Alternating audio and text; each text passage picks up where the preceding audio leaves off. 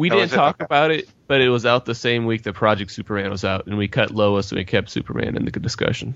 Did we Oh. not talk about Lois? I thought we did. I don't No, think because I would have remembered that. I remember Superman because I remember you guys talking about the dog.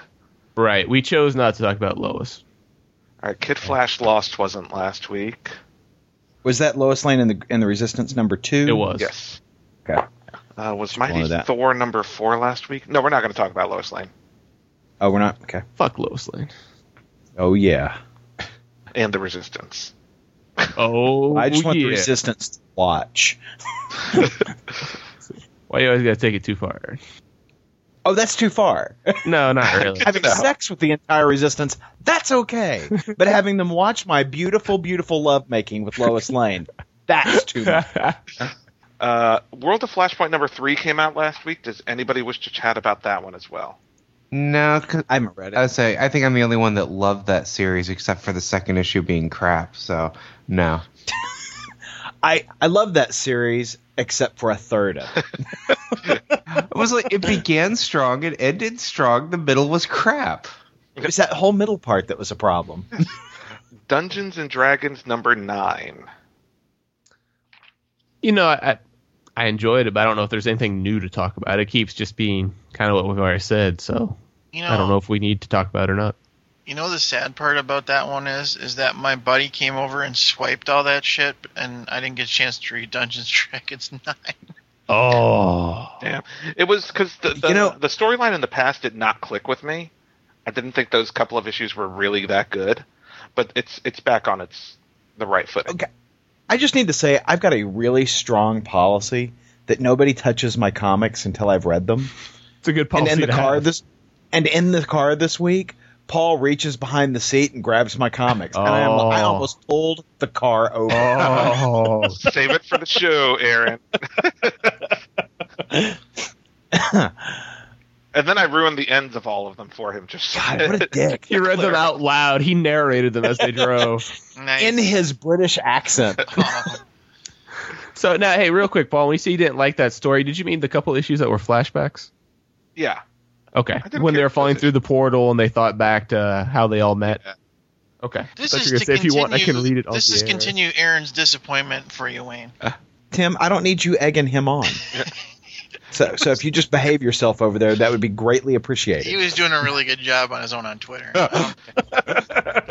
Oh, but you see, but you see, Wayne, you know, I, I couldn't get out there to see Rise in time, but I did watch Escape last night. So It's a big I watched list. Conquest earlier in the week while I was working. I uh, I really like Escape from Planet of the Apes, and I like all of the uh, post Beneath the Planet of the Apes movies. I don't care for Beneath. That's pretty much how I feel too. I love the original. I hate Beneath. It's the only one of the movies I absolutely do not like. And then Yeah, same here. It's and you know the, the problem is it's not really an ape movie. You know, the movie's not about the apes, and it's not the people dealing with the apes. It's about them dealing with the you know crazy human mutants. You know, Yep, I love Escape. I like all of them after that. Yeah. But I think I'm going to go see Rise today. Are, are any of y'all reading the uh, new Harry Dresden book? Uh, I am going No. to be reading the Harry Dresden book, and I don't want to hear anything about it until I have yeah, a chance to no because shit. it looks I've awesome. read, I I'm read done with it. Stormfront. I only I only have one thing to say about it. It's not spoilery Okay, at all. Yeah, go ahead. it seems to me I'm about two thirds through. It seems very much to me the story you have to read to get to the story you want to read. I, I, I am I am frustrated by this story. Not that it's poorly written. It's just not the story I want to read. You know, I think my wife had a similar comment. I enjoyed it though. yeah. I uh, I didn't read it though. I listened to the the audio version with uh, the new whoever it was the the new guy reading it. That's uh, Lionel Luthor from Smallville. You mean with not James Marsters? Hey, I think he's pretty good. I'm, I'm doing the same thing. Yeah, when I'm listening. I was shocked book. by how good he actually was at it. He he doesn't sound exactly like it, but I can. It I don't Close your eyes just to hear. Yeah, I don't hear Lionel Luthor, except for when I think about it and I remember that it's him doing it, and then that's all I hear. No, I think he does. I think he does a really good job. Let me tell you who doesn't do a good job, and that's the guy who's doing the narration on uh, the new Song of Ice and Fire book, uh, Dance with Dragons. It is terrible, terrible. I I returned it to Audible. I actually, you know, reached out to them and said, "What's your return policy?" Because the narration was so bad. Ghost Story. I mean, I'm, I'm enjoying the narration and the, uh, like I said, the story's not bad. It's just not the story I really want to read. And I think it was done better in Brian Lumley's Necroscope series because it's very much the same story. I just wanted to get them off Ghost Story before they said just- something. Because you know what? If well, I had that's- read if I had read Necroscope with Brian Lumley, I'd probably be pissed right now. But thankfully, I haven't read it, so I can remain calm. I- well, let me tell you about it. Well, Shut the up. thing is, is that I, I, I only read Stormfront, and I want to read the rest of them. Yeah. So, like, them not spoiling one book might talk about other books. I was like, ah, it's off. Stormfront was the only book I didn't like in the whole series. and, and that's what makes it hard sometimes to get other people into it. Because I always have to tell them, first book kind of sucks. you know, it gets a lot better. Yeah. And if you can slog through to book four, Was it? It's all great. or- yeah. yeah. it was four. Was the one where they introduced? Well, anyway, Yeah. sorry. Oh Yeah. yeah, no, not about that. and then the dragon dies. So- you know, and real quick though, if you're looking for anything to read, uh, any of you guys, uh, I just and it's, it's been out for a long time, but I've just read through the first five books of Jim Butcher's Codex Alera series. Is that good? It's really good. Uh, the first book is solid. It's kind of like kind of like Dresden. The first book's solid, but it gets it gets really good. Uh, I still I'm not huge on sword and sorcery kinds of so stuff. you might not like it. To be honest, it uh, Game of Thrones or the Song of Ice and Fire is kind of the exception for me. right. Uh, but you know, I, I I like Jim Butcher, and I think it, his writing has certainly improved over the years. But uh, you know, if you like me have a friend who owns all six, just you know borrow the first one from them and check it out. okay, perhaps I will do this. Because uh, yeah, the first five, especially I think it was the third one. Oh my god, the the one called uh, Cursor's Fury was so good. Yeah. so my nipples are hard thinking about it. Mm. Yeah, that's um not good. No, it is. They could, they're like diamonds. They could cut cheese. Yeah. Go on, I cut all my cheese with diamonds. I just want you to know. nipple I diamonds. cut all mine with Andrew's nipples, so Oh shit. Ugh. Nice. which is maybe why I don't eat cheese. he just cuts it and throws it away. I don't know what's going on. Yeah. it seems like a waste of food, really. It's Better than cutting myself. That's Meanwhile, at a local elementary school. Class, today we're going to have a special guest Superman. That's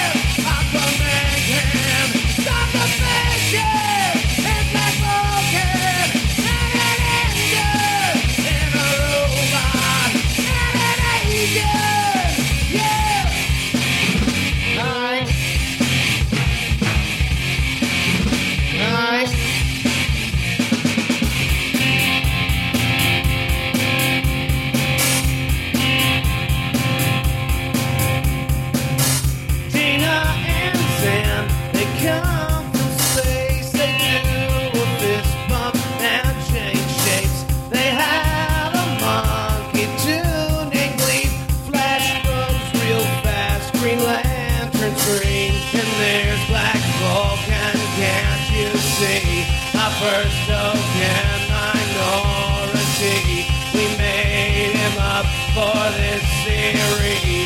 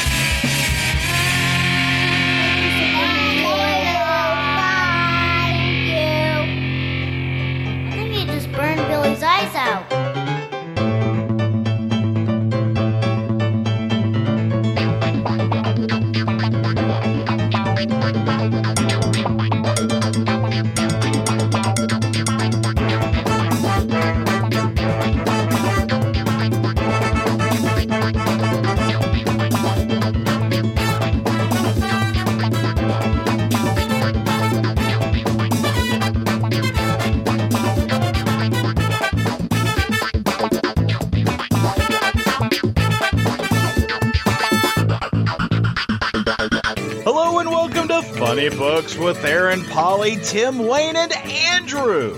I'm Aaron. I'm Polly. This, is Tim. Wayne. Ah! and, and this is Andrew. You see that brass ball right there? I grabbed it. I squeezed it. Booyah! Uh, good times. Oh. I- I'm glad that I unquit the podcast. You mean we're unfired? Yeah, that's what I said. Unquit. You know, I like I like to have you back, Paul, but you should probably like restart your seniority and be back in line with Andrew. That's true. I agree. Eh, What? my name's in the title. And we do have you on probation, Paul. Uh, Yeah. Uh, i- i- if I don't if I don't make it past my 90 day probation, I'm out. And it's important to note they're not 90 consecutive days. Um, we just identify which days apply towards your probationary period. Gotcha. Is Andrew coming up on the end of his 90 days? Um, yes, yes, and we'll talk about that later. Mhm. Oh, So with the whole Ape Week just happening, surely Aaron, you went and saw Planet of the Apes opening night, right? Aaron's a huge Planet of the Apes fan. I'm sure he Yeah. did. Aaron loves monkey ass. I do love monkey ass. Um, however, I have not yet had the opportunity to see Rise of the Planet of the Apes. Ah. But uh. Andrew, you've seen it though, right? Oh yeah, absolutely. Okay, I think you're lying. Is that because before we started recording, I said I hadn't? Uh huh. Yeah. Yeah. I, I was lying back then. I'm telling the truth. Uh huh. I think you're a liar. well, At one point or another. Did you, Aaron. sit, did you sit through the credits to see Nick Fury? the recruit season for the new Avengers. Yeah. it was great. Wait, what? Well, Wayne, you did go see Rise of the Planet of the Apes, though, right? Oh yeah, I saw it opening night. What'd you think? I absolutely loved it. I mean, I've I fully admit I'm a Planet of the Apes fanboy, except for the horrible Tim Burton abomination. This one, I absolutely loved it, beginning to end. I thought it did justice to the original series. They may have overdone the references to the original series a bit much, but yeah, I I walked out and I couldn't have been happier with the movie. Yeah, I actually saw it too, and uh, keeping this conversation as spoiler free as possible for uh, Mr. Head over there. And Andrew. Uh, eh, fuck Andrew. uh, it was it was damn damn damn good. Uh, I, I, I will say Malfoy from Harry Potter's in it, and he's the worst part of the movie. So every time he's on the screen, you might as well just snooze for a little bit. Um, but other than that, the film is is really excellent. Um, it, it's probably one of the best films I've seen this summer. You know, it ranks right up there with some of the more enjoyable films this summer, like uh, Captain America or Fast Five. Uh, it- it's just great action, and uh, unlike some of the other ones, I mean, actually pretty well written too. Yeah, I had some concerns going in. I was afraid they'd take it in a few directions that they didn't. So I was very happy with the movie. There is a after the credits scene to stay for. So Nick Fury's there. They don't wait until all the credits are over though. They do a little bit of credits, then they do the scene, so you don't have to wait the whole time. But I think it's also a perfect setup for more damn dirty apes. I, you know, I'm all about more monkey movies. well, and it's doing really well. I think you know it did way more than they expected it to opening weekend. Um, so it, it they're they're definitely talking sequel from what I hear, which is pretty awesome. You know, They- I'd, I'd be okay with a new franchise. Yeah, I thought it was a very intelligent movie too. I thought it was just going to be, you know, all special effects and big pop in your face, but you know, at least at least I thought it was kind of uh, Big optics. I think you were thinking of another movie there, Wayne. I feel like you need to go take a shower now. Rise of feel dirty. Venus of the Apes, maybe, or Planet of the Ass. Maybe that's the movie you're thinking of. Actually, I saw Pl- Playmate of the Apes once. Well, considering Nice. you're, you're a creditor, just Paul, maybe you're a director on that. It's all above in line. Credit. I, I- Okay. I, did that. Are we are we done with apes? Because there's a story here. Uh, there's a story that's been waiting since Wednesday. Well, All I there's saw, there's all I there's saw- also people waiting to see who if they want ape stuff or not. oh nobody cares. No. No, we should we All should right. probably take a minute and acknowledge the winners of the Planet of the Apes Ape All right, Week. Aaron, this is your ape week. You do this. Now, we offered two ways to win on our amazing Planet of the Apes trade paperback giveaway. A trade paperback of the first four issues of the outstanding Boom Studios Planet of the Apes series, written by and autographed by one Daryl Gregory. Um, two ways to win. First way was to leave a comment on the blog, and the second way to win was to leave a comment on the voicemail. So we're giving away uh, two signed trade paperbacks, uh, one for the comment section, one for the voicemail section. And because no one left a voicemail, we won't be giving away that second trade paperback in this contest. We are still getting the uh, the, the uh, trade paperback, so we'll have it for a future contest. But no one entered for that piece of it, so we're not giving that one away. However, we did have entries on the blog, and our winner is big drum roll, please, Joseph Selby. Woo! Joe, I'll be getting in contact with you here shortly to uh, award you your prize. Congratulations, Joe. All right. I can't stand it. Go, Joe. I, we need to do this. I saw a picture of Andrew wearing a red ragey ring. I've never seen Andrew say more than two curse words in a row. This this has to happen. Andrew, Yeah, why don't you why don't you why don't you let it out? Why don't you All right. why don't you puke up some burning blood? Let's do this. And Here, this hold on, better be good because we've been waiting since Wednesday to hear this. Here, I got mine on too for you. Solidarity, brother. I'm I'm putting mine on now. Yes. Okay. I'm in the I'm in the mood. Okay. Wednesday. It's supposed to be a big week in comics where we had five books I wanted to get. Crazy craziness at work, and you know around 11:30 I realized there was no way I was going to get out to my comic book shop until after work. So I was pretty upset with myself. Two of my books were supposed to be on my pull. Uh, two of them, the other three were on the shelf. I figured two I wasn't going to get because they'd be gone by the time I got there, and I figured that you know Amazing Spider-Man would probably be on the shelf still because they've been restocking it a lot since they sold out in three hours that one day. So over the last couple months, though, there have been several times of not having my books on my pull. It's never been anything major, but it's been kind of pissing me off. So I go after work. It's about six o'clock. I walk in, and you know, there's a young gentleman working behind the counter, as there always is. And I'm like, "Hey, can I get my pulls?" He's like, "Sure." And he walks back, and I immediately notice when he walks out of the little back room that he only has one comic book in his hand. Yeah. so he comes around with his one comic book and hands it to me. I look down, and it's the New Avengers. And I look up at him, and I look at the shelf, which is just destroyed. You know, there's hardly anything there. I walk over. I look for War of the War of the Green Lanterns Aftermath Part Two, because I think we all know my feelings about the War of the Green Lanterns and how good much I enjoyed Aftermath Part One. It's not there, so I walk back to him and said, "Hey, is uh, did did Aftermath Part Two not come out today?" Was there some sort of delay? And he looked at me and said, "Oh no, it came out.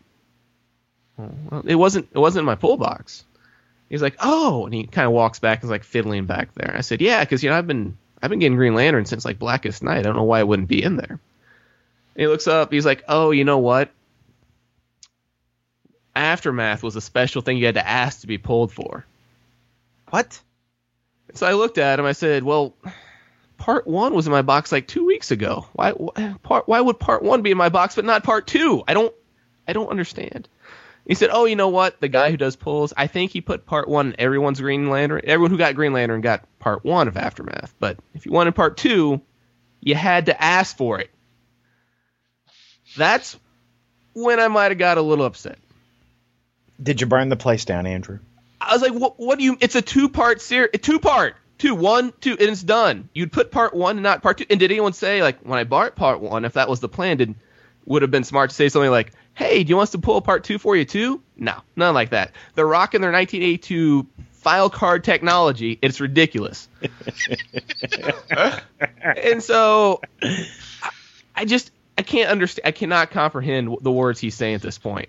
And I, it sounds like bullshit to me it sounds like he's just making up a story because he knows I'm going to be upset about this and he doesn't want to accept uh, blame. Because, you know, why should he care? He doesn't own the place. He's not, you know, one of the main employees. He's just working there probably for his minimum wage. What does he care? But I have money. I want to give them money. Why are they making it hard for me to give them money?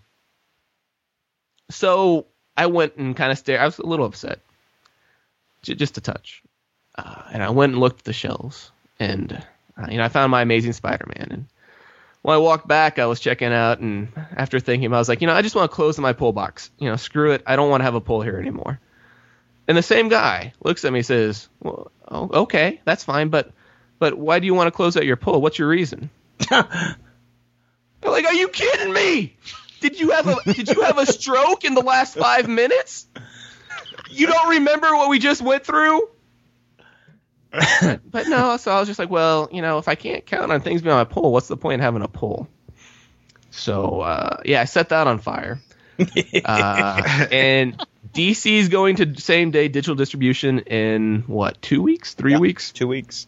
Two weeks. So I'm doing all my DC. I'm, doing, I'm going to start doing all my DC online. Uh, and I don't know exactly what I'm going to do about my Marvel stuff, but uh, I, I'm I'm trying to find a way to detach myself from from this comic book store and this dysfunctional relationship I'm in. Well, you could look into discount comic book service online. If Mm-hmm. you pre-order them, I mean, you'll get them the, the you know the day they come out, and they're cheaper than you would get them in the comic store. Did they actually deliver that fast? Yeah, Have you used them before, Paul? I ha- I I have not, but I know a couple of other uh, comic review podcasts do. Yeah. I and they get their stuff. I've looked at it, but they don't take American Express, and that's the reason why I've never utilized them. Balls. I thought American Express worked everywhere.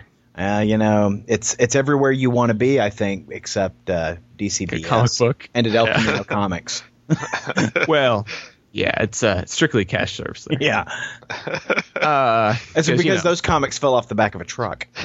well, it's, it's hard to run a phone line into your El Camino. Yeah. You know, that you're selling things out of the back of. So maybe I shouldn't be surprised by their service, but I gotta say it was my breaking point. I reached it, and I am I'm done with the place as much as I can be. Wow. I'll miss the stories. Well, I'll miss I'll miss he she. I have you know every now and then I see her and we smile and talk and I, I, how, where am I gonna see her now? Or him. I thought we decided that was a dude. Andrew has decided that it changes. It, it, it is a dude, but I still like to refer to him as he, she, and it because it, it amuses me, to be honest.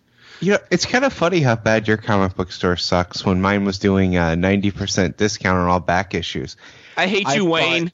I bought so many comics over the last two weeks and spent so little money on them. Yeah. Leave them with stacks of 20 for like three bucks. It's great. Well, and you know, my comic shop has got you know a huge quarter comic sale going on, which you know is awesome. And I hate you. Yeah, yeah. Look at everyone talking shit. Hey, yo, Paul, you you visited my comic shop this week. What'd you think? I did. Yes, I was in uh, I was in Dallas, Texas this week, and uh, Aaron brought me to Zeus Comics out there, and um, I, I thought it was very cool. It's a cool shop. They, uh, you know, my local comic shop is all about the comics, comics and graphic novels. Zeus Comics is of, as well, of course. However, they also have a wide variety of T-shirts and action figures and things like that. Um, so it's kind of cool, you know. I mean, I saw action figures I didn't even know existed. There, there was a Damian Wayne action figure that I wanted, but I didn't want it to get screwed up on the plane back home, so I did not purchase it. That's why you buy a seat for him. There you go. He's not 18 inches like Galactus. He's like five inches tall. Well, then you can let him ride on your lap. That's true. Just like Bruce does. Just stick him in my shirt pocket. So, do you guys remember when Fantastic Four 2 came out in the theaters and they had that giant Silver Surfer mannequin, you know, stand Yeah. the actual, you know, physical one in there? Mm-hmm. My comic shop has one of those. They bought it from the movie theater afterwards. Yeah. And they've got it it's partially suspended from the ceiling, but it's actually riding the shirt display down. So the first thing you see when you open the door is this giant Silver Surfer, you know, surfing his way towards the front door. Cool. That's pretty sweet. I think I've seen a couple of comic shops that like stole the Silver Surfer from their local theater or something. you know, down at uh, Austin Books, you know, uh, down in Central Texas, they have one of those, you know, eight feet tall Hulk figures from the Hulk 2, Oh yeah. you know, it, and it's just beautiful. You know, I've got my picture standing next to it. I want that for my house. See, I would, and I told my, because you can buy them. You know, you can st- you can go out on eBay and buy them. You know, they're a couple of thousand dollars or whatever. And I told my wife that I want one, and I want to put it in the front window that you know that looks out on the lawn. And at Christmas time, we can put a Santa hat on him. But of course, none of this can beat Andrew's store, where when you walk in, there's an army of roaches there to say hi. No, there's well, you know, there's there's the little paintball guns, and there's the really dusty action figures from 19, I don't know, 80ish. I'm, I'm guessing. I didn't really look at them; they're kind of disgusting. uh, and then of course racks and racks of unsorted comics that haven't been filed away yet. Um, yeah. What I love about Zeus is, you know, he's all about moving his merchandise. So, you know, his new stuff, you know, he'll if you're on the pool, you get your standing discount. And then as it doesn't move, he just starts cutting the price on it. So Oh, you get a discount at your shop. Uh huh. And so, so I get a discount on my pulls, but I also, you know, if on on the pulls that I say, oh, get me that action figure, get me this, get me that, my my discount will apply to that as well. But then, you know, as he's got merchandise that doesn't move, he'll put it on sale. It's like recently he had a big store wide 40% off sale that applied to everything other than new items. And then, you know, Paul, you saw it. He had that big wall of just like dollar stuff. You know, so he's got mm-hmm. like some manga and whatnot that hasn't been moving, so he's got that out there. And before Paul came to town, he had a bunch of action figures up there. And so I picked up, you know, the Mirror Master action figure for a, for a dollar. You know, and it's like a, a fifteen, sixteen dollar action figure. You know, and I'm betting like my store, if something gets sold out, like say all the books Andrew was trying to get, they'll offer to get that for you and have it there by next week, Absolutely. And it'll be waiting. It, it'll be waiting in your pull for you. And you know, they're nice and they know your name. Um, You know, Yeah. I, I was just thinking, And I also might like get a that. discount too. Yeah, at my shop they'll also go through and they'll pick the people that don't show up for a couple months at a time. And if something I wanted isn't on the shelf, they'll pull it from their stuff and give it to me. I got to say, if I ran a comic shop, I would not hold anything for longer than four weeks. yeah. And I, I'm Most- most comic shops, most smart comic shops do that. and I don't even think four weeks. I think it'd probably be three. Because you know, the further you get away from that, the less likely you're going to be able to move that product. You know, uh, Zeus Comics gave me a discount. I'm looking at the receipt now. Yeah. Are you kidding me? It was my my subtotal was seventeen ninety five, and I had a discount of two dollars and sixty nine cents. Yeah. That's like they a gave they gave some discount. northern carpetbagger who's in town for a week a discount. He got the podcaster discount. I oh my god! It- How much is this discount? Uh, I don't know. It looks like about twenty percent, 15 20 percent, I think it's Oh. fifteen. fifteen. Yeah, I think I'm having sweet. a heart attack. My arms tingly. this pain radiating my chest. I'm so Oh. sorry, Andrew. Aw, I'm sorry. It was a good time though. It was a good shop. I, I have a bone to pick with Aaron though. What What do you mean? Okay. Now, I mean, how can you have a bone to pick with me when I took you out for dinner twice last week? You did. You did. I mean, I, I I- bought you beers, and I fed you I fed you Mexican food, and, Yes. and uh, you know there might have been some chicas locas. Or not, but there weren't, and that's by Bone. yeah. Well, there were there were no Chicas Locas. That's true. We did not get a chance to run out to Chicas Locas. And despite the fact that there were no strippers, Aaron, you managed to fuck me.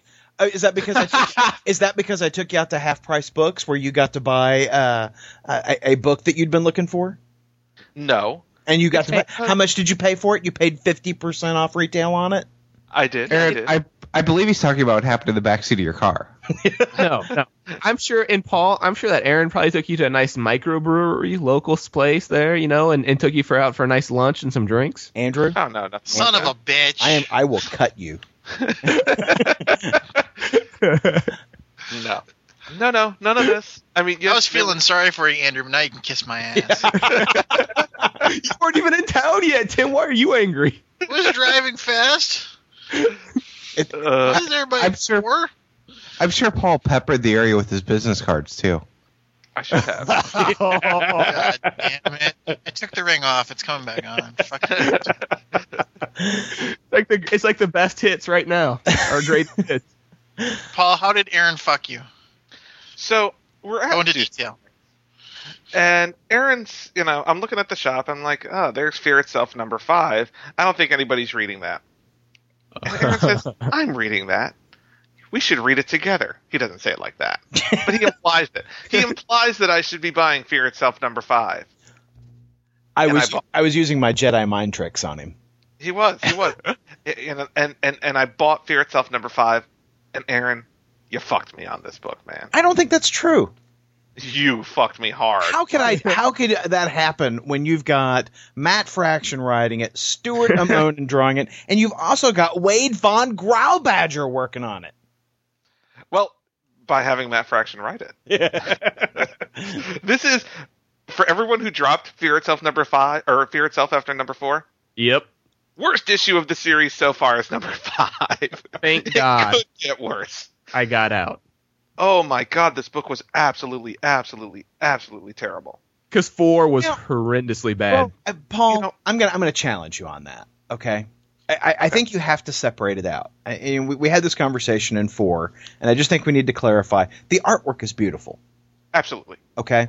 So you can't say that the book is absolutely terrible. You could say, however, that the writing is absolutely terrible. Yes, I will correct myself. Stuart Immonen, uh, what's his face? Von Grawbadger? Von Graw Von He's a! Wade Von Grawbadger. They're- Those guys are going to be superstars after this book. Matt Fraction, however, Matt Fraction has now written a book where uh, Spider-Man walks up to Captain America in the middle of Blitzkrieg USA and says, "Hey, um, I don't know if we're going to win this one, so I'm just going to cut out and spend time with uh, my loved ones, and uh, you know, catch you guys on the flip side." That's what happened in Fear Itself number five. With What? great power comes flaking out.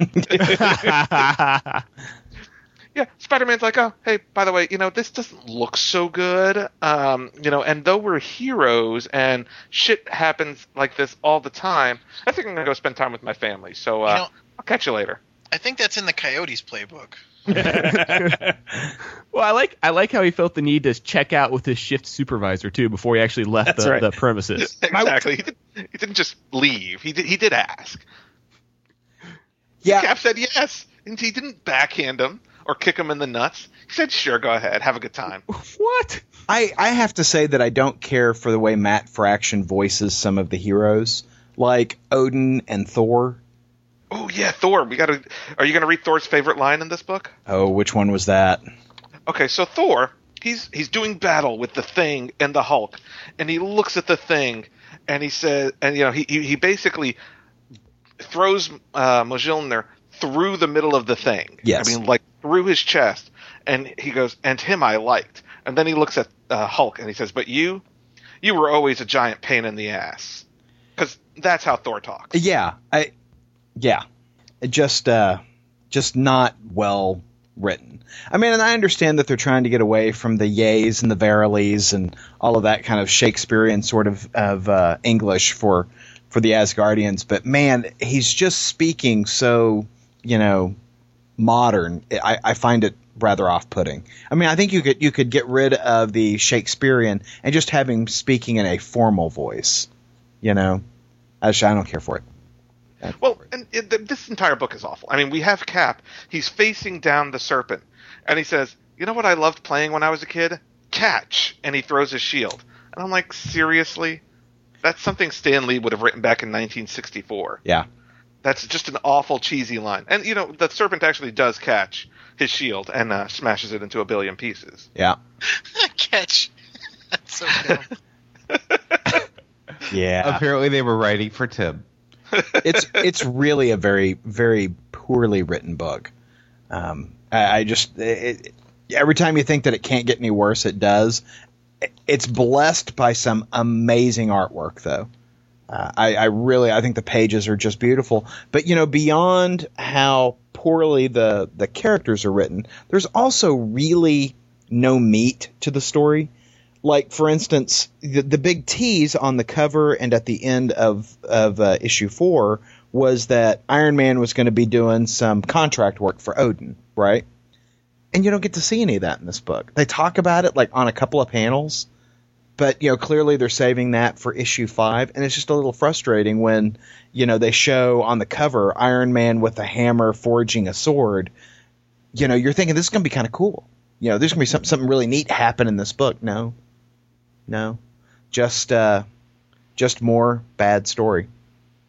So I think what Paul's saying, Aaron, is that that's four dollars he could have put into a jelloed up uh, midget wrestler. Mm, mm, I, I mm. really could have. All four of them would have gone in. Red Jello does taste the best. But you know, there was a good Fear Itself book. Yep. New Avengers, Fear Itself, number fifteen. I have words about this The- book. This was the second New Avengers Fear Itself tie-in. The first one featured Mockingbird and this whole confessional, what she was doing during Blitzkrieg. This one has the same format, except we're, we're following the story of Squirrel Girl, and Paul has has thoughts. So Paul, take it. So, be, based on Andrew and uh, Aaron's recommendation, I went ahead and picked up New Avengers number 14 and 15. And I have to say, New Avengers is the exact opposite of Fear itself, in that the story is great, the writing is great, but I hate the art on these books. I, Yeah, I'm enjoy- sorry, I cannot stand the art on these books. But you don't Not like Mike enjoying Di- the Deodato yeah, art. Paul didn't like Mike Deodato though, Yeah. No, I do not. and I But I, I I love him. Hmm. I, I, I, I, I like the art. It's not the best art ever, but I, I enjoy it. Yeah, I, I, I'm just not digging it. I, I think it's it, it just looks awkward. It looks, I don't know, I, and I don't like he, he he obviously uses photo referencing on some of the characters' faces, like he did with that Lawrence Fishburne issue, and Well, I don't it- it- It, it, it, it just the, the his art just is not clicking with me, and I'm not saying it's bad. I just do not care for it. Um, and I didn't like it back in Dark Avengers.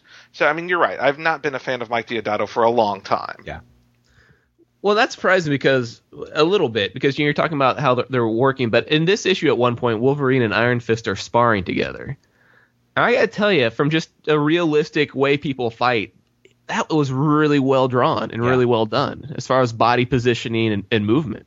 Yeah, I, I really enjoyed the backyard sparring uh, there at Avengers Mansion, particularly when Squirrel Girl kicks uh, Wolverine's ass. Well, the best best line in the book for me was when you know Squirrel Girl puts Wolverine on his back, turns around, throws both fists in the air, and goes, "Great Lakes Avengers represent." and Spider-Man's ref- uh, reply was, "Great Lakes Avengers? Is that is that a, even a thing?" Love it. And I, I mean, I, I gotta admit, I did enjoy the book. Uh-huh. It, I, I, I, I had some concerns about it. Uh, When, And- when she summons up the Squirrel Militia to attack Wolverine. No, that was okay, but I was surprised to see Spider-Man in the book, considering he quit last issue. well, but uh, remember, Wolverine and uh, Luke Cage Luke talked him out of it. Well, they pulled him off the corner and had a discussion. Right. So Well, he never actually that- left. Wolverine defeated Iron Fist, and I know that sounds fanboyish of me, but it just doesn't sound right to me. I Well, agree. It doesn't know- ring true in a uh, in a in a hand to hand. Well, Yeah. this is my this is the way my fanboy brain processes the logic. Is that Wolverine was out there having a nice little sparring match with Iron Fist. You know, two professionals. They probably spar many times in the past, and they're just kind of out there taking it easy, right? Then Doreen comes out there and just goes batshit crazy psycho on him, and he wasn't. He was caught, you know, kind of in a different gear. He was down in first gear. She went to fifth. Before he could kind of get up to speed with what she was bringing, and you know, uh, he, he was down on his back. But you know, he pops right back up two seconds later.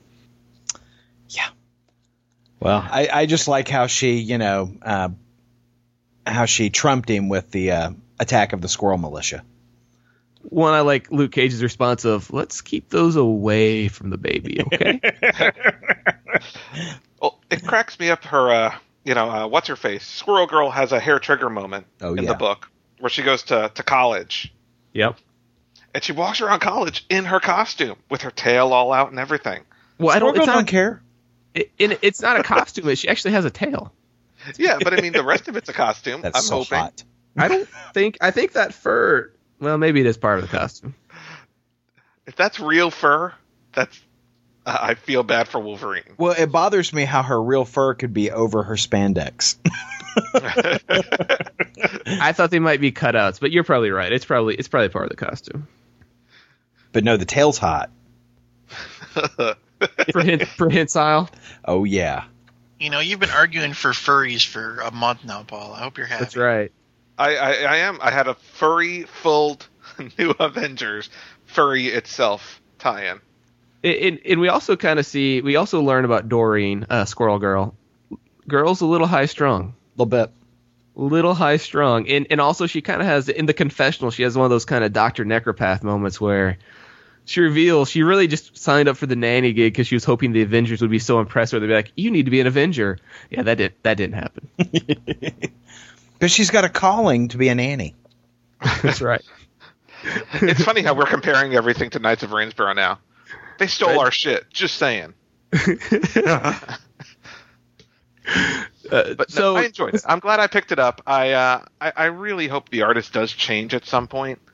Um, I heard that looked- Dark Avengers might be coming back. So if Dark Avengers comes back, I would be okay with Mike Deodato going there and putting Stuart Immonen back on New Avengers. have you looked ahead to see if there's any any announced change yet No, there, he, he- he's on it for the foreseeable future. Yeah. I would at least I, as far as solicitations. I would welcome, you know, Stuart Immonen on any book, but I sure did enjoy him on New Avengers. But you know, I gotta say, I'm enjoying Deodato. I know that uh, you don't, Paul, but I get a kick out of him. yeah i agree So, uh, Spider Island, Part One, Amazing Spider-Man number six sixty-seven. What'd you boys think? Can I can I just say Carly is by far the best, most interesting girlfriend Peter has ever had in the history of the title? Is it because of her boobs? Is that why you like her so much? Those, The tattoo. those are nice, though. standing upstairs you know upside down in a flimsy little top yeah, Humberto Ramos enjoyed her on that scene. Just saying. She is just a really fun character. I like that all throughout it you get to see the uh, the tattoo.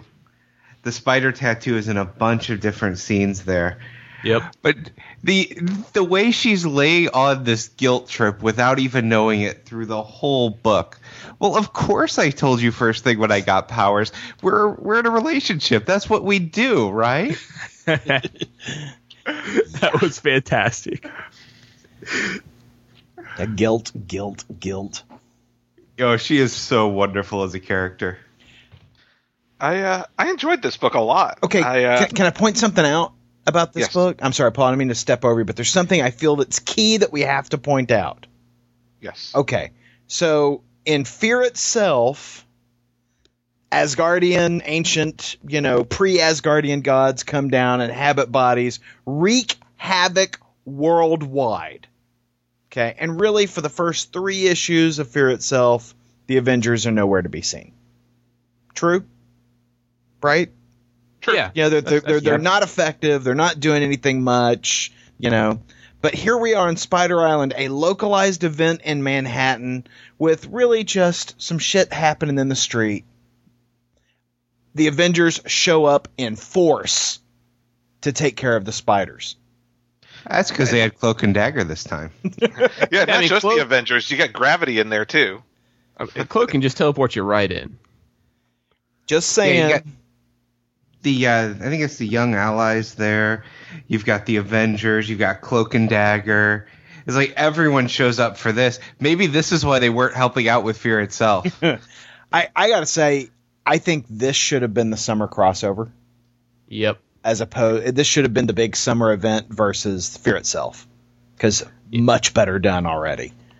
At, at Well- this point, I've decided that Fear itself happens in an alternate reality and in no way affects mainstream Marvel con- uh, continuity. Yeah, I mean, and it has your friendly neighborhood spider cop. it does.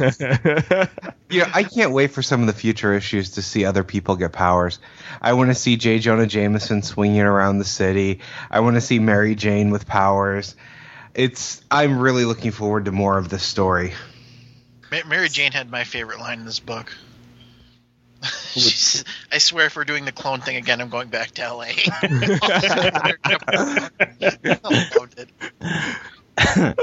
What I, I loved that. about this book was all the the cameos by the previous Spider-Man costumes. yeah, I mean, you see Scarlet Spider, you see Iron Spider, you see the FF uh, Spider-Man.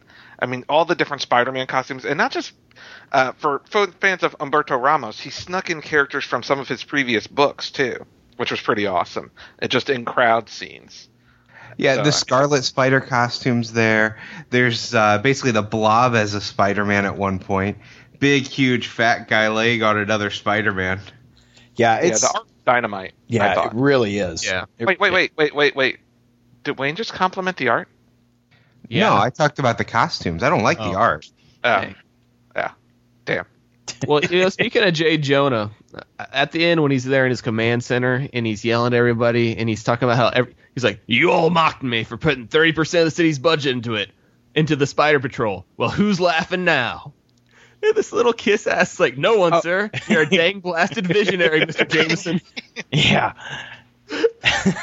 Thirty percent of Manhattan's New York City budget going into the anti Spider Patrol Everybody Uh, should have one of those. Tickles me." So, Spider Island off to a very good start.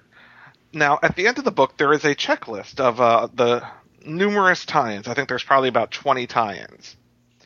Are you guys picking up any of the tie-ins? No, we we actually talked about that a couple weeks ago. Paul, Yeah. were you not here for that discussion? No, I wasn't. I quit. Remember? Yeah. I don't do tie-ins anymore, except for the Flashpoint ones that I've been doing like crazy. I, I don't do them anymore, but I do like crazy. I like that, Wayne. yeah. well, I think I might pick up the Spider Girl one next. I week. will. I, I'm going to pick up Spider Girl. I'll pick up. I'll pick up the ones that tie into books I'm already reading, but I'll also pick up Spider Woman, um, the Spider Woman one shot that's coming out. But you know, the Shang Chi ones too. Shang Chi. oh fuck yeah, I'm Yeah, all over yeah. the Can't Shang get enough Chi. Shang-Chi. And I got to tell you, you know, from the uh, from Dan Slott writing Shang Chi, it's just made me horny for Shang Chi. I need a Shang Chi book. I really do. I need a, a Shang Chi monthly ongoing because man, I love that character. Well, from what I hear, just putting that out there, Shang-Chi will be popping up in the pages of Secret Avengers soon in an issue drawn by David Aja, the guy who did Aha! uh, Iron Uh huh. Or Aja, whatever. AJA. I believe it's aha. Aha! Oh, take on me.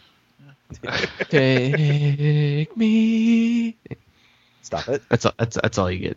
Yeah, all right. Didn't even finish the line, Wayne. Well, I started to do it and I got real self conscious, Yeah. and I was like, "This is being recorded. Maybe I should stop."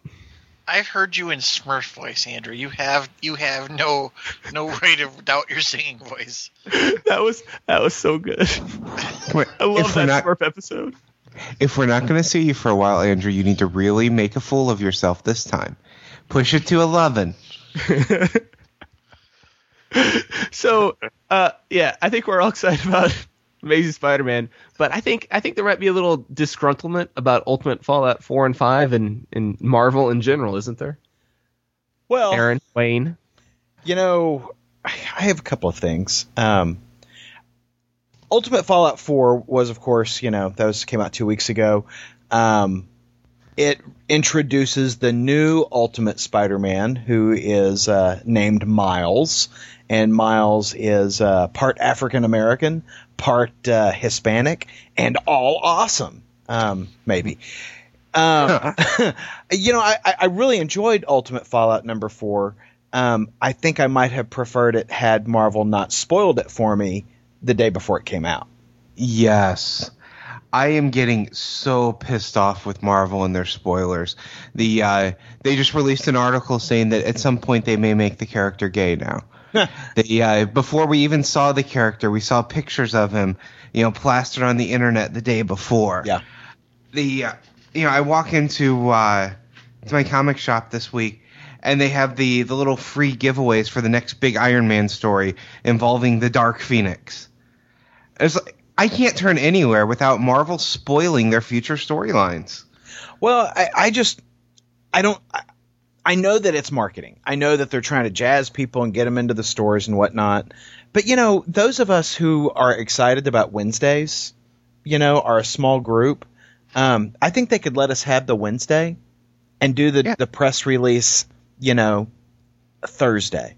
You know, I'm getting stuff spoiled by my wife, and she's like, "Oh, I just assumed you'd already read it like a month ago." I'm like, "No, it comes out tomorrow." Yeah. Well, and you know the the of course the book came out you know a week ago Wednesday. Um, Sunday was the rumor, you know that that was going to happen, and Monday, you know, uh, there was a thing from Bendis online that said, "Hey, we're going to have a spoilery uh, article in USA Today." And then, of course, you know, the spoilery article came out Tuesday and said, "Hey, you know, here's everything you ever wanted to know about what's going to happen in your comic book on Wednesday." And I just irritates the living gee out of me. And you know, they've done the same People thing. don't realize that the book's not out. So even if you avoid the news outlets, I'm getting people walking up to me on last Tuesday talking about it. Yeah. It's like that book's not out yet. That's out tomorrow. Yeah, I, I it, it, it's frustrating. But that aside, you know, uh, you've got uh, the Fantastic Four, which is looking kind of spoilery for October. Yep. You know, um, you know, it sure does look like that the Torch is going to be back, and of course, I never believed that he was dead to begin with. So, you know, So hold on, you guys are complaining about spoilers, and are you just spoiling something that's that's going to happen next month on our podcast? something that's going to happen next month on our podcast. Didn't you bring up this whole no, no, the Fantastic Four? Aren't you just telling? Aren't you for everyone who listens to us? Aren't you now spoiling that for them? Yeah, but they've already seen it on Yeah. the website. I hadn't. Uh oh. So is it going to stay Future Foundation? Or are they changing it back to Fantastic Four? There will be both. There will be a Future Foundation book and a Fantastic Four book with uh, number 600 starting in October. But if the other books are Future Foundation, how can Fantastic Four say it's at 600 now? Because that's how Marvel renumbers their shit. Yeah, because you can't apply logic to the renumbering. Yeah.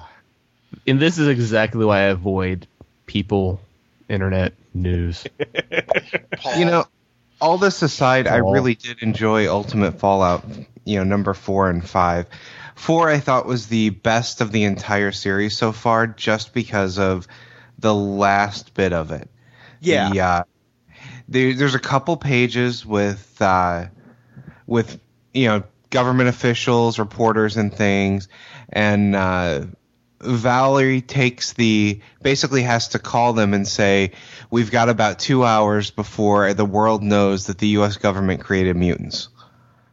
That was the best cliffhanger ending that I've seen in a while from Marvel, and they don't pick up on it at all with issue five.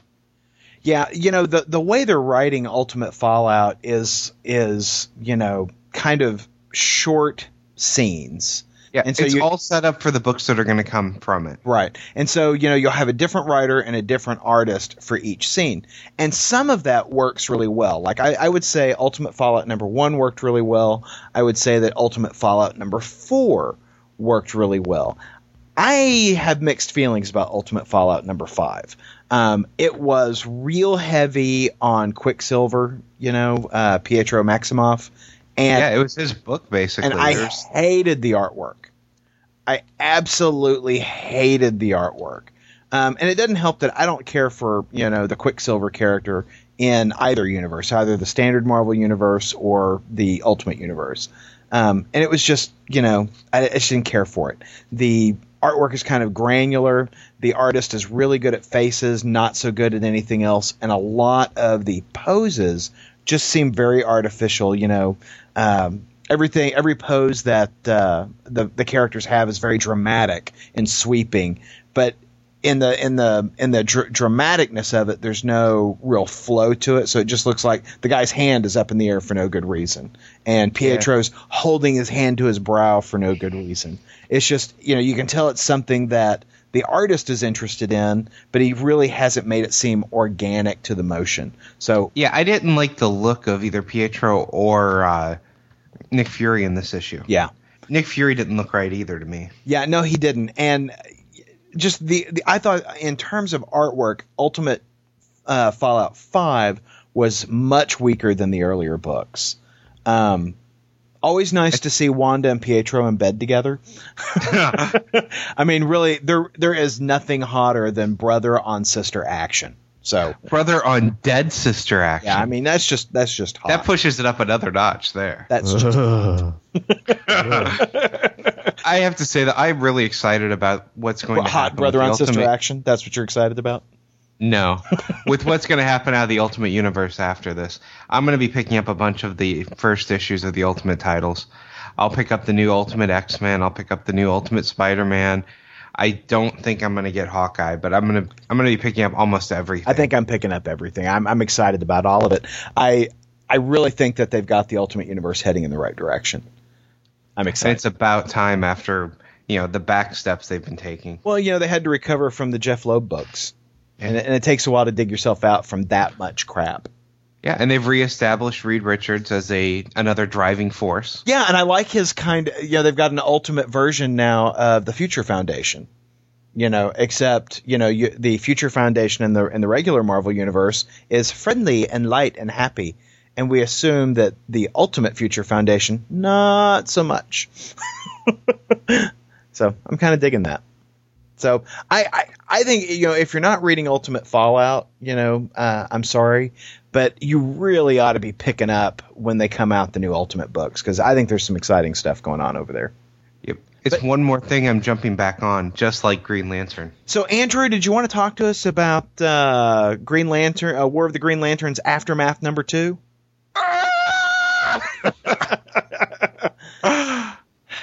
so you're excited about? it. Tell us all about it, Andrew. Aaron, Sir. I will fly down to Texas and drown you in your own pool. Nice. So, uh, for those of you that don't shop at El Camino Comics, oh, oh, I was so happy with this issue. This oh. is this was a Kyle issue. I mean, he really had a chance to shine, and he is my favorite Green Lantern. So I couldn't have been happier with this issue. I think.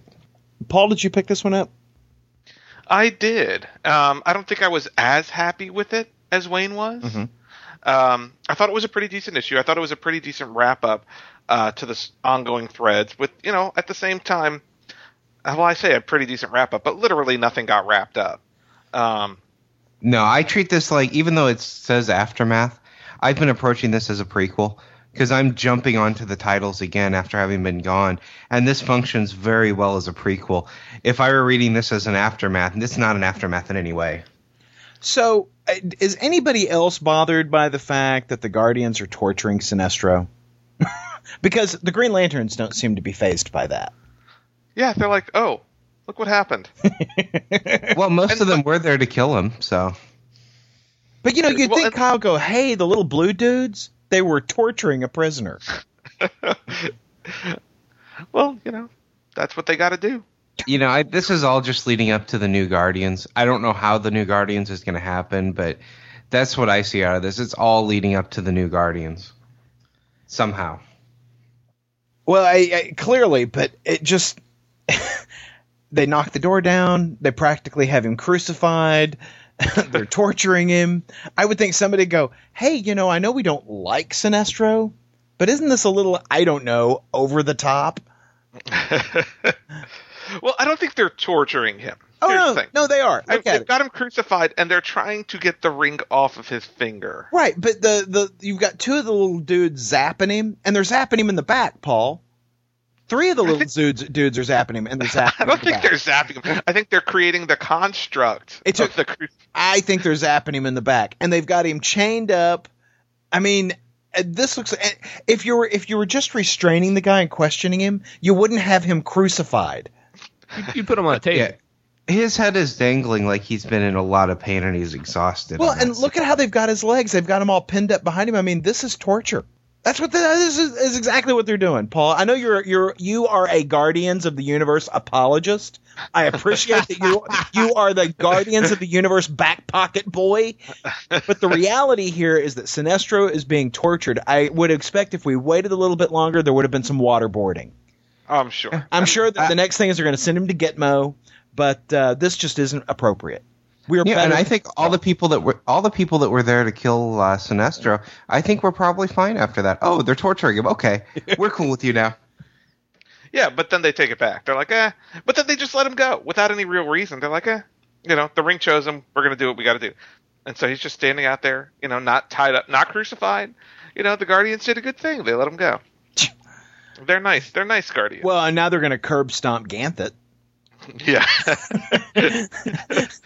yeah, the issue ends rather oddly because Ganthet gives Krona's dead body to um, Atrocitus, and uh, the other Guardians sneak up on him, and they're like, "We have something to discuss with you."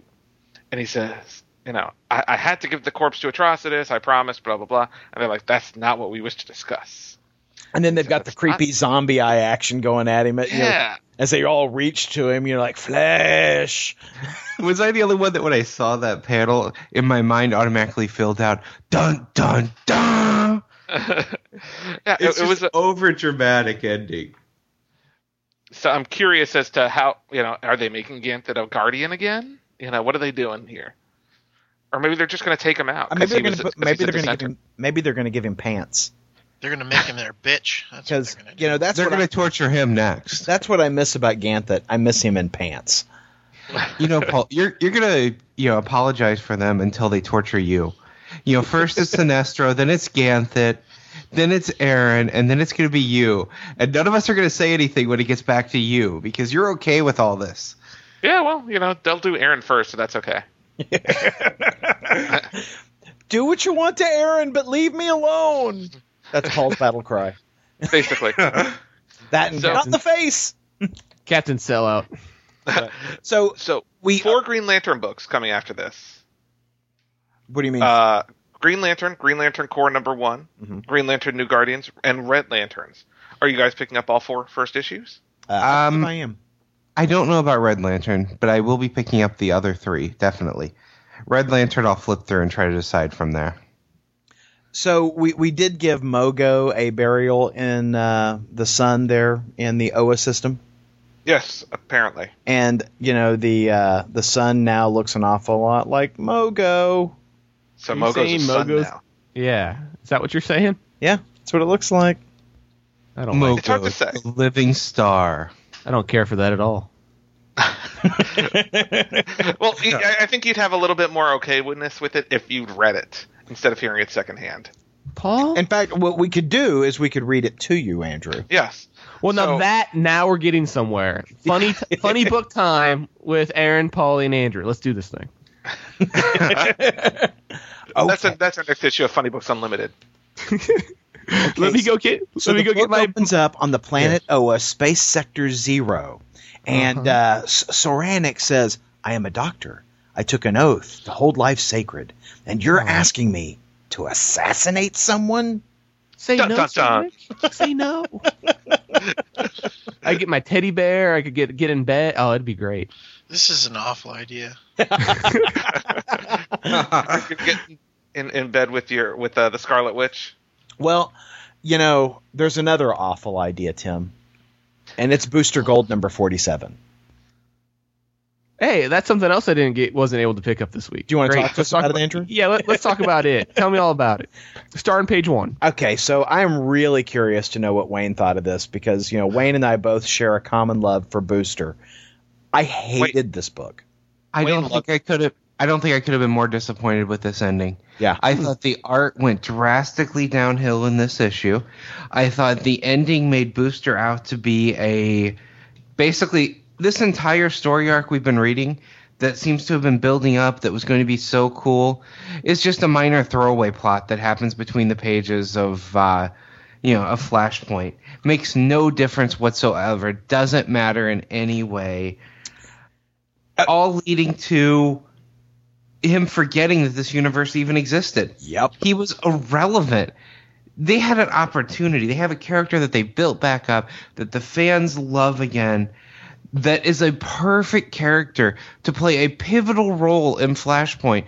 Remember everything, work with Flash, and fix this only to relegate him to C level status, not put him in the Flashpoint title itself at all, and make his tie in completely irrelevant. Yeah. I I enjoyed the storyline up until this issue, and at this point, I I don't think I could have been more disappointed with it. Well, and you know, we we had met um, this character, this woman that uh, Booster has been working with in I- issues one and two. Her name is Alex. And you know, initially I was like, "Oh, wouldn't it be cool if she's like the Flashpoint version, uh, the the Flashpoint Alex, Kyle Rayner's girlfriend from you know that wound up in the refrigerator." That's what I was hoping. Yeah, too. and I was going, that, that would be so freaking cool, you know? And so all of a sudden, out of nowhere, this romance blooms in issue three. And it's like, you know, when I save this universe, I'm taking you with me back to mine. I'm like, what? you know, Oh, I had I had no problem with that. I kind of I thought there were seeds of the romance throughout. I was hoping it would turn out to be that Alex and he would bring her over and then you'd have a love triangle over with oh. Kyle between new girlfriend Alex and Jade. Well, and I was hoping. I mean, I was like, "Well, that would be cool, though." You know, it because the the Green Lantern universe is, is remaining pr- pretty much unaffected in the the DC reboot, so it'd be cool to bring Alex forward and you know let him deal with that. I just I thought that would be kind of a neat story, but of course, no. They they generate this romance to do the thing you would expect them to do to end it immediately. You know. Um, and Well- they give you a bullshit answer to who wrote on the chalkboard in uh, Rip's lab. Yeah. I mean, And her sacrificing herself was pointless anyway because Booster has shields and could have survived the blast to begin with. yeah. So, Paul, Well- Wayne and I have ranted about this quite a bit.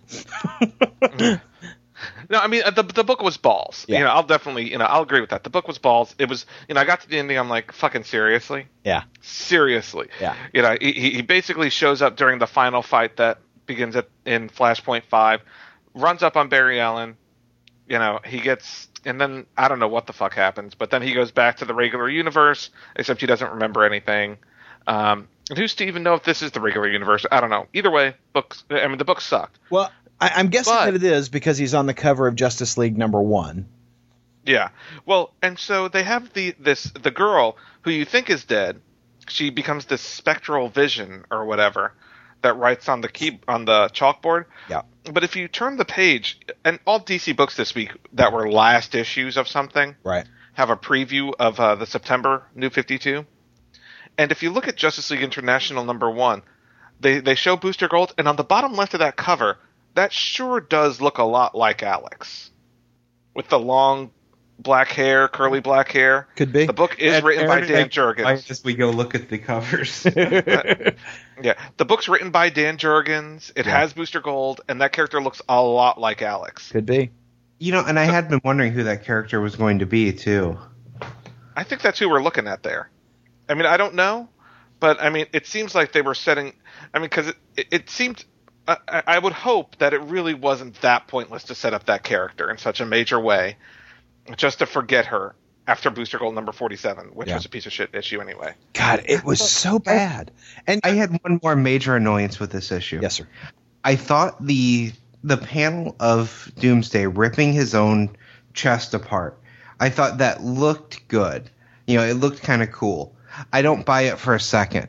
A being whose whole power is to adapt to anything and is to uh, basically evolve can't evolve a mental failsafe to not kill himself.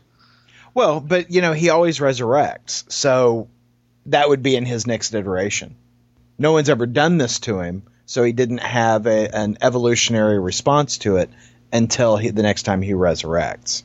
Yeah, I just can't buy the mind control being strong enough for him to actually kill himself.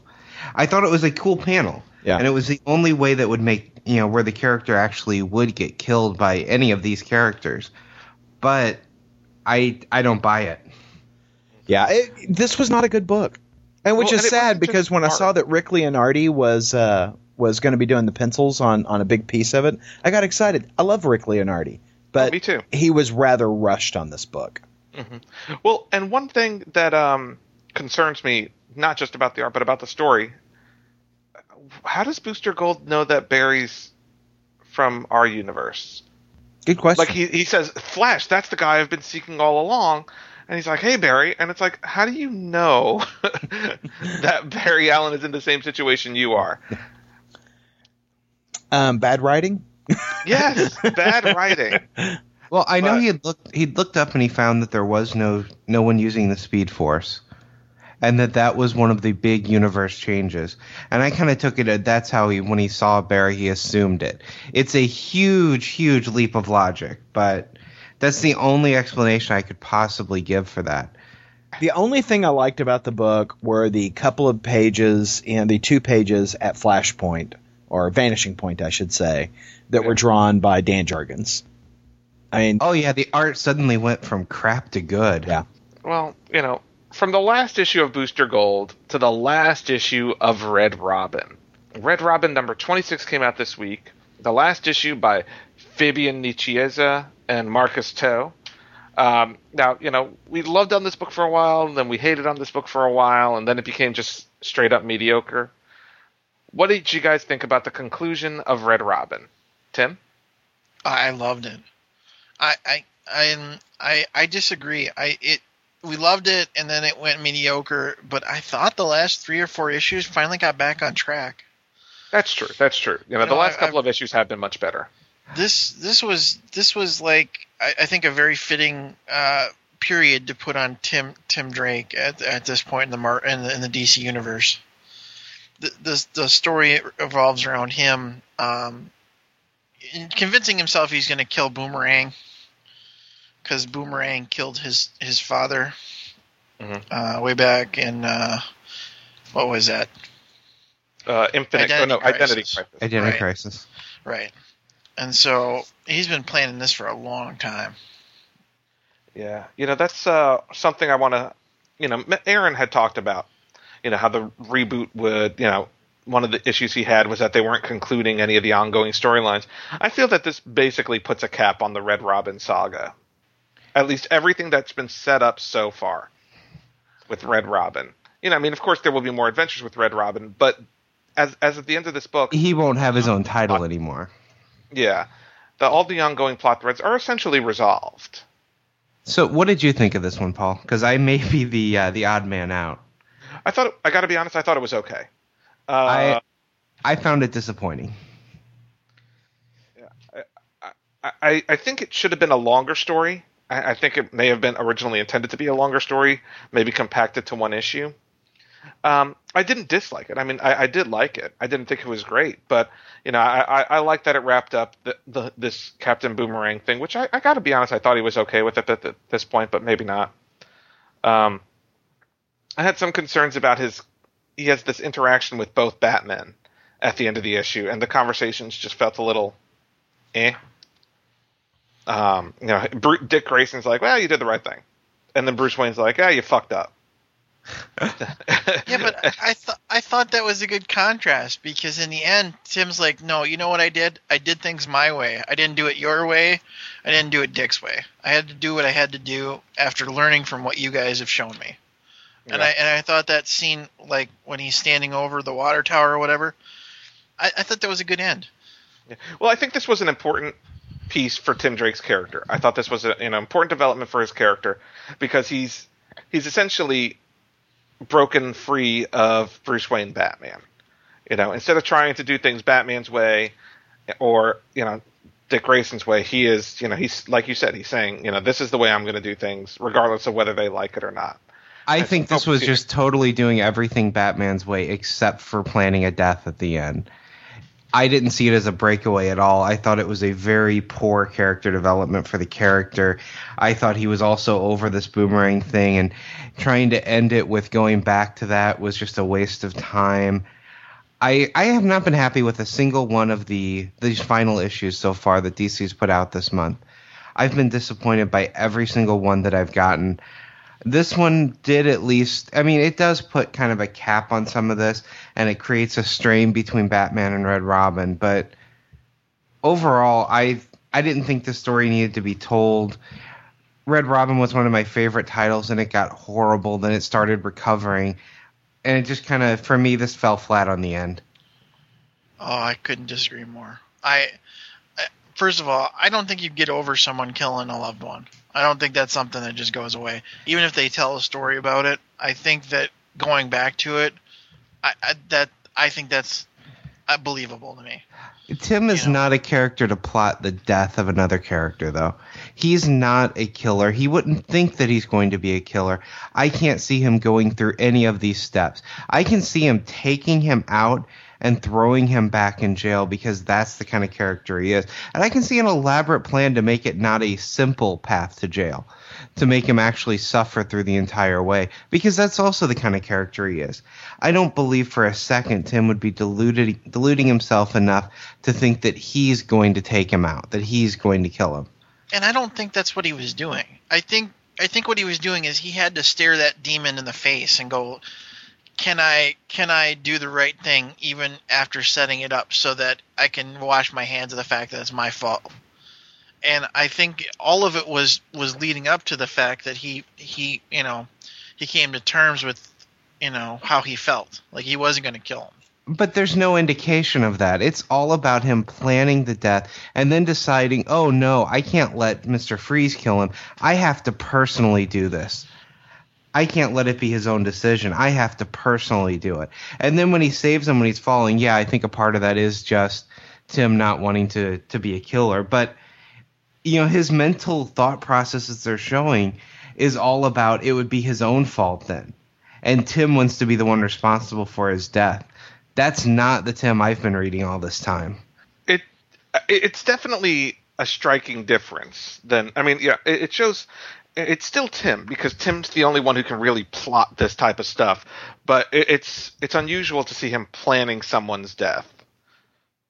I, I mean I, I don't know. I, it was an I, don't know. It was an odd issue i think.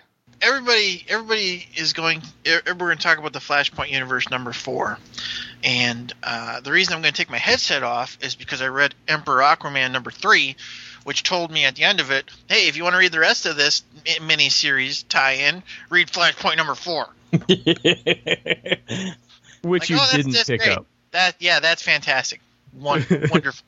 So i'm going to take my headset off. I'm going to let these boys fap about flashpoint number four which i have to go buy now. Thank you dc all right. So the, the the the other three of us did read Flashpoint number four this week. Aaron, the three who count what did you think about it? You know, I'm, I'm a little con- conflicted about it. I, uh, I there are elements that I like. I liked, you know, the scene where, uh, uh, you know, Batman, Cyborg, and Flash gather up the kids to come help them. Um, I, uh, I, I, I was a little off on Element Woman, which essentially is the Flashpoint universe uh, version of. Oh gosh, suddenly drawn a blank on his name. Um, Metamorpho. Metamorpho? Yeah, Metamorpho. Um, which is interesting, but she just seemed kind of out of place in all of this. I Um, got a kick out of her character, though. I'd agree she's a little out of place, but I like the the take on her character, and I want to see her interacting with Harley Quinn. oh that's right well they're in the book they're in that uh, suicide squad book together Oh. i think aren't they I think so. You know, it, once they got over to Europe and started, you know, having the big, you know, fight with everything, that's where I kind of feel like this book fell apart. Um, you know, you had the double cross that occurs in the book. Um, you know, Billy Batson gets killed by uh, one of the Amazons. I don't think that was actually. Uh, was, is that Wonder Woman who did that? It's hard to tell. I don't. Is that No, the helmet's different. That's It what I thought. Yeah, it's not. Yeah, it's not Wonder Woman. Um, and then of course, you know, finally, uh, Professor Zoom shows up on the last page. Um, you know, because we've been waiting for the for the uh, you know the big beat down between him and Flash, you know, for four issues, and so now I guess we're finally going to get that in issue five. You know, the bad guy really doesn't show up until the very last issue of the series. Um, I I thought the artwork was was fine. I I just there's something about it that just didn't resonate for me. you know, I I thought it was I I actually and I enjoyed that. I wish it was a little longer, and uh, that's just a common problem I'm having with Flashpoint. It just feels like it's rushing towards the ending. Yeah. You know, if, if there's not much time spent to really think about anything. It's just go go go go go go go. Okay, we're over. And that seems It's a strange lot to of me. without a lot happening though. Well, it seems strange to me how rushed the ending is because Flashpoint, while the reboot has is a new thing, you know that DC relatively recently decided to do. Flashpoint's been in the work for a long time, and so it surprises me how quickly we're rushing to the end on these stories. Well, and I wish they had timed some of this stuff a little differently. Uh-huh. Um, because now I know how Hal Jordan, the Flashpoint Yeah. Hal Jordan series ends. Yeah. Yeah, I mean, you know, you see uh, Hal Jordan's going to go off to war. Okay, I guess that'll wrap up in Hal Jordan's book. No, no, no. I don't really need to buy issue three of that series now. well, you know, it's a news report that says he got shot down. They can't. You know, eh, they can't report it if it's not true, Andrew. right. But that doesn't mean he wa- doesn't get shot down in Hal Jordan number three, and then you know does a behind enemy lines type uh, montage to get you know escape the hostile land that he parachuted out over. Yeah, but they said confirmed casualty. Yeah, it's a news report. Yeah, They can't say it if it's not true, Andrew. I don't think that's true, Aaron. I, I, I believe And, that. and what we didn't see is right after that, right after that news report of Hal Jordan getting, you know, getting killed.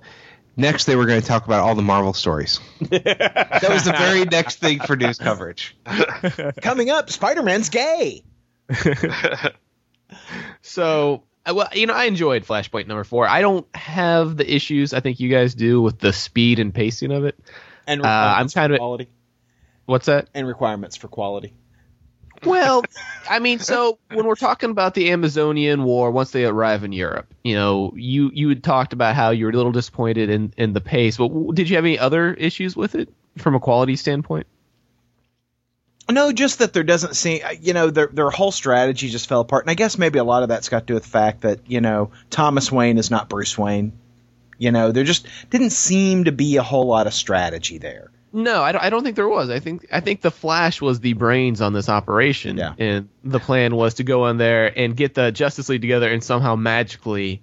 I think that's Flash's thinking. I mean, we're talking about the guy who, when he found himself without powers, decided that the right way to get them back would to be to coat himself in volatile chemicals during a lightning storm with a lightning rod attached to an electric chair that he's strapped into. This guy is not a planner. You know, it kind of feels to me like everything we've seen up to this point was just the prequel. Because we are only now finally seeing Professor Zoom actually show up, and it feels like the real story is about to begin with him. And that might just be because I really don't care about the Wonder Woman Aquaman war that's going on. I'm not reading any of those tie ins. I think the world that they have is very interesting, but I don't care about their war. Right. Well, and that's one thing I want to say about Flashpoint. I feel like the tie-ins for Flashpoint have greatly increased my enjoyment of it. Oh, absolutely. I think if I was A- just reading this, Yeah. the whole Aquaman Wonder Woman thing would be completely Out of unim- nowhere. yeah, it wouldn't make any sense at all. And I've, I've been picking up a lot of the tie-ins, but I just don't care about Aquaman and Wonder Woman. Oh, so see, and I thi- I I- wasn't Shame. doing any of those tie-ins or the uh, the Lois Lane one either because that kind of tied into that. But I'm pretty much picking up every other tie-in that they're releasing. You could have reduced Flashpoint to just three titles. It could have been Emperor Aquaman, it could have been the Wonder Woman tie-in, and the Batman book, and I'd have been happy. Because Yeah. I mean, all Well- three of those titles are just terrific. Yep. and Flashpoint Night of Vengeance, which we'll get to here in a minute. That's what I was talking about. The Bat- He, he said that. Yeah. I thought you, you, you said the Batman one Too? I did. I did. Yeah. I don't pay attention to you. Yeah, so. clearly. No, uh, obviously. Well, speaking Well- of Emperor Aquaman. Okay. Oh, were we not done? I was gonna say one more thing just to sum up my thoughts, but but we can move on to the book I didn't get to read because uh, I have a crappy comic book store. So go go ahead, finish your transition, man. Well, as I say, did Tim read Emperor Aquaman? Do we want him to come back yet? Tim. He Tim did. loved Emperor Aquaman. Oh, actually, no, I do have one last thing, real quick. Did you guys notice on the last page of Flashpoint number four, the Justice League America uh, 12 cent cover? What? So flip to your last page. The, oh, the DC yeah, all the way at page. the end of the DC Nation. Yeah. Uh-huh. I love that. I love, especially t- what we've been doing talking about Marvel. I love that that uh that page. Yeah. And for those listeners who didn't read it, it's basically the JLA is out picketing, and they each have their different signs. And one's like, well, the Flash is carrying one says, "What do we want? Continuity. When do we want it? Now." There's one that says the numbering stops here. Sorry, the numbering stops here. There's one that says, "What's the plan on Superman?" It's uh, it tickles me, but apparently I'm the only one. Yeah. so, Emperor Aquaman, Tim, get in there. Tim. Oh, Tim A. Tim, Oh, you I did this think again. it sets it off again because he said on the last page, "Hey, do you want to wrap up your thoughts on uh, Flashpoint number four while he's off?" Yeah, I mean, I guess yeah. Real quick, I, I'm enjoying it. I think I think you guys are exactly right about the importance of the uh, Aquaman and uh, Wonder Woman tie-ins, and I'm I'm quite excited to see how they wrap with number five. Yeah, I'm I'm I'm definitely curious to see. There's a lot that's got to happen in number five. You know, they're wrapping we up done, a lot of all we the done other- talking about this. Yes. Yeah, well, you know, I was actually talking about the letters page when he hopped off the second time. Uh, you did- He doesn't want the letters page spoiled for him. No, I actually, it's don't- the letter the letters page; it's the DC Nation page that's in every book. He doesn't want that spoiled for him either. All right. So that. That's fine. Yeah, that's that's what I was talking about the the the JLA on protest. Oh, actually, that wasn't on my. Uh, Ah, you spoiled it, Andrew. Damn I it. spoiled it. Jesus, you guys should, Look, should I don't. wa- I you guys didn't want to really have to buy that be. goddamn book, but Emperor Aquaman's making me buy it. So, And Tim, how how is he making you buy it, Tim?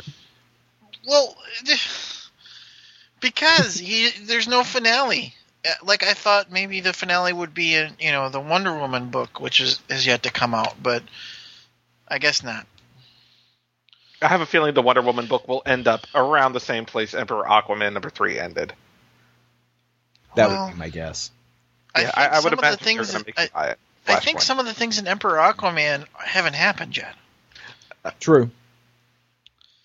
Yeah, Like I like I don't think that she caught Orm and the ant. Am I yeah. So? I think that'll happen in the Wonder Woman book, and they'll end around the same time frame Mm. because Flashpoint number four, the the last half of Flashpoint number four, takes place after this book.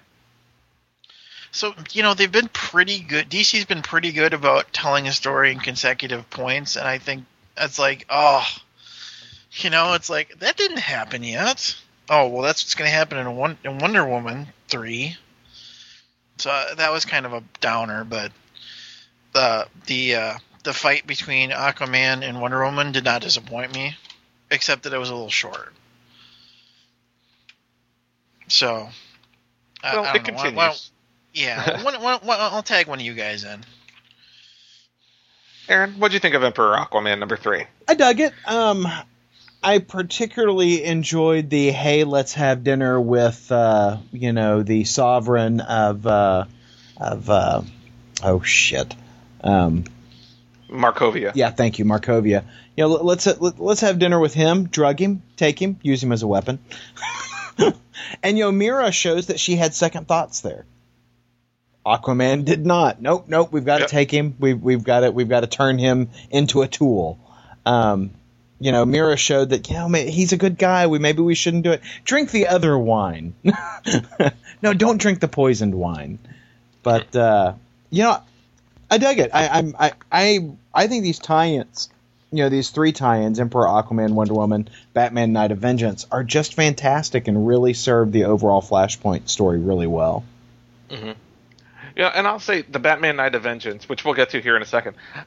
I don't know how. I mean, I don't think it necessarily ties into Flashpoint that No. well, but I think it's a damn good book. Absolutely. Um, Emperor Aquaman and Wonder Woman are both good books that specifically enhance my enjoyment of Flashpoint. Like I said, And I You know, would think say- they are I very think- important. I think they're required reading for Flashpoint. Yeah, I mean, I, I I I wonder how I would feel about Flashpoint, and maybe that's where Wayne comes in. Had I not read these books, Yeah. I still Because- love Flashpoint. I just don't care about Aquaman and Wonder Woman. See, but I think they're essential parts of the universe. I mean, the whole point of the story, at least the, you know, the the main crux of the story is this Aquaman Wonder Woman battle that's being explained in their two titles. Right. Nah, the whole point's going to be the Flash zoom. See, and I maybe how that's did the different. world come to this? That's that's going to be the the end point. Is how do they fix the world? See, and maybe that's the difference, you know, because I care less about that than I do about the resolution of the Aquaman Wonder Woman stuff. Yeah. There was there was a great line in this in this book about well, right, right in that first page where it says he glimpsed his own face and saw the scar that she gave him, and, but the scar he could forgive, he could forgive, but never the helmet because she's wearing Mera's helmet. Right. And then every time he punched her ass, I was like, yes, kick her ass, Aquaman. well, and what's awesome is, you know, she she explains the whole thing. She's like, there were traitors. They caused everything that's ever happened. We should be at peace. And Aquaman goes, you know what? Fuck you. You still killed my wife. Aquaman don't care. Actually, I think what he said is whoever lives through this duel, you know, can dispense justice on those two clowns. That's true. And I was like, yes. It's a So badass it's- Aquaman.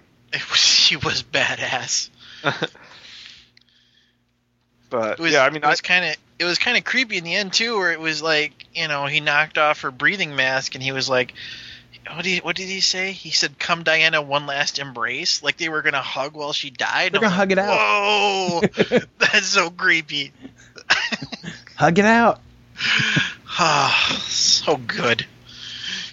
Well, I for me the standout book in Flashpoint, the standout title has been Batman: Night of Vengeance, and you know you're right, Paul. It's it doesn't really, you know, it could be in almost any universe. It doesn't necessarily have to be in the Flashpoint universe.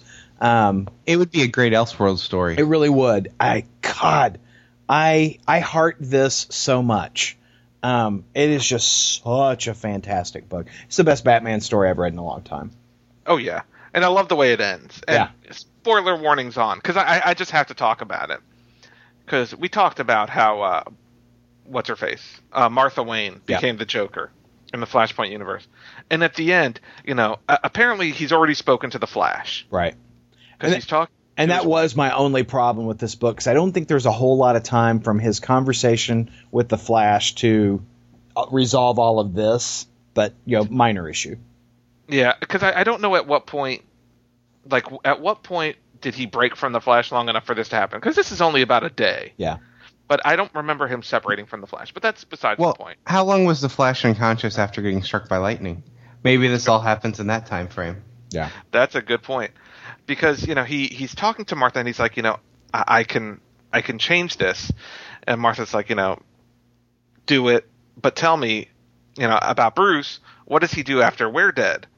And he says he follows in his father's footsteps. And Martha goes, he's a doctor.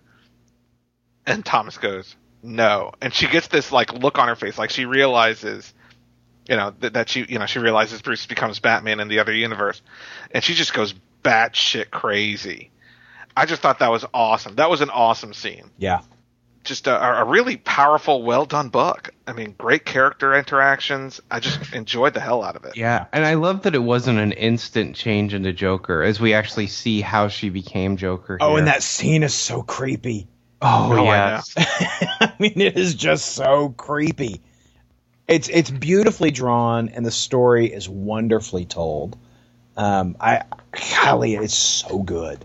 I mean, it just shows how Brian Azzarello is just one of the ba- best Batman writers around. You know, and I think you could do just issues two and three of this mm-hmm. without issue one. I, don't, I think issue one was a standalone that really didn't didn't tie into the story in two and three nearly as much. I know you guys talked about how much you loved issue one. I was, I thought one was okay at best. It was when two hit that was the one that blew me away, and this one just continued that. Yeah. I mean, if this were just a two-parter miniseries with issue two and three, it would have been just as good, if not better. Yeah. Well, I think you know, it, for those of you who are staying away from the book because it's got the Flashpoint thing on it, you can still enjoy the series without really collecting Flashpoint. Just you know, Yeah. consider it an Elseworlds tale, and it is just a damn good book. Yeah. Everything you need to understand this story is contained within these three issues. You don't have to pick up any other Flashpoint book to get it. I mean, you just because it, it lays it out for you how Thomas Wayne became Batman. Mhm. You know, God, Absolutely. it's just so good, Paul. I mean, this is good, what's going to break my heart is no more Thomas Wayne Batman. I know, right? Because I'm, I'm, you know, I, I, I got to be honest. The the thing that makes me sad about the New Fifty Two is there's no Thomas Wayne Batman and there's no Dick Grayson Batman, both of which I have enjoyed the hell out of reading. Yeah. More than I've enjoyed a Bruce Wayne Batman in years. Yeah. Well, and you know, th- there's there's got to be this just rich backstory to all of this because you know you think about you know Martha Wayne's the Joker, Thomas Wayne's the Batman. You know what has been their relationship beyond just you know superhero versus villain. You know, have there been moments of, of lucidity? Have there been moments where you know where it's almost been like a, a Batman Catwoman relationship? I mean, I, I just am fascinated by this. Would love to. She is such a wonderful Joker. Oh yeah, yeah. I mean, it's just it's just such a, a neat vision of uh, of this universe. I, I'm just I'm totally dig it. Totally dig it. Well, who knows? You know, a Marvel still does series, you know, set in the House of M universe. And, Yeah.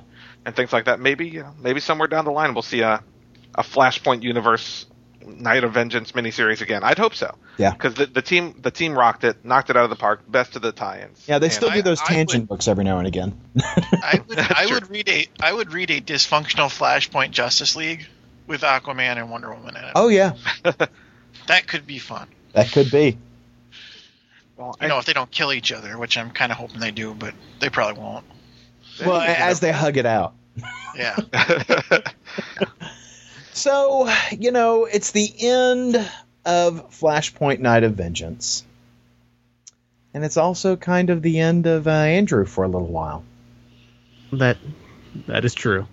What are those classic good news, bad news scenarios? yeah.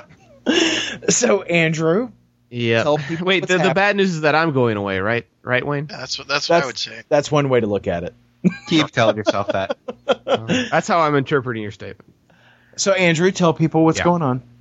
Well, you know, uh, I think most people know I have a son, and uh, he is starting to play soccer uh, next weekend, and which is great. I'm actually really excited. Uh, it's his first big organized sport, uh, so I'm kind of in, enjoying, looking forward to going out there, staying out there, watching them run around like a pack of piranhas after the ball. Uh-huh. Uh, but the bad news is all the games are on Saturday mornings. So for uh, the next couple months, uh, you know, barring rainouts and whatnot, I'll be I'll be out there on the fields watching them play. So I'll I'll be gone from the show for a couple of months. But you will be back. Oh yeah, absolutely. Uh, season gets done in mid October, so uh, I should be back right after then. And this does not affect your uh, Knights of Rainsboro participation.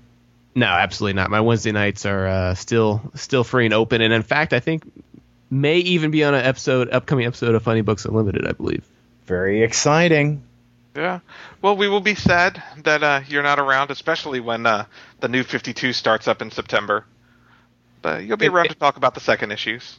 Yeah, well, and you know, to be serious for a minute, I guess, uh, you know, I've, I've, I love hanging out with you guys and talking about comics and, and role playing on Wednesday nights, and, and it'll be it'll be definitely a little bit of a hole in my my schedule not getting to talk to you guys every week. Yeah, we're we're just going to replace you. So well, and yeah, because you know, maybe I should say I'm going to be back in October unless I have to wrestle Landreth to get the seat back from him. We'll well, see. We will we- miss you, Andrew. Thanks, guys. Yeah, I will. I guess. Bear's getting choked off.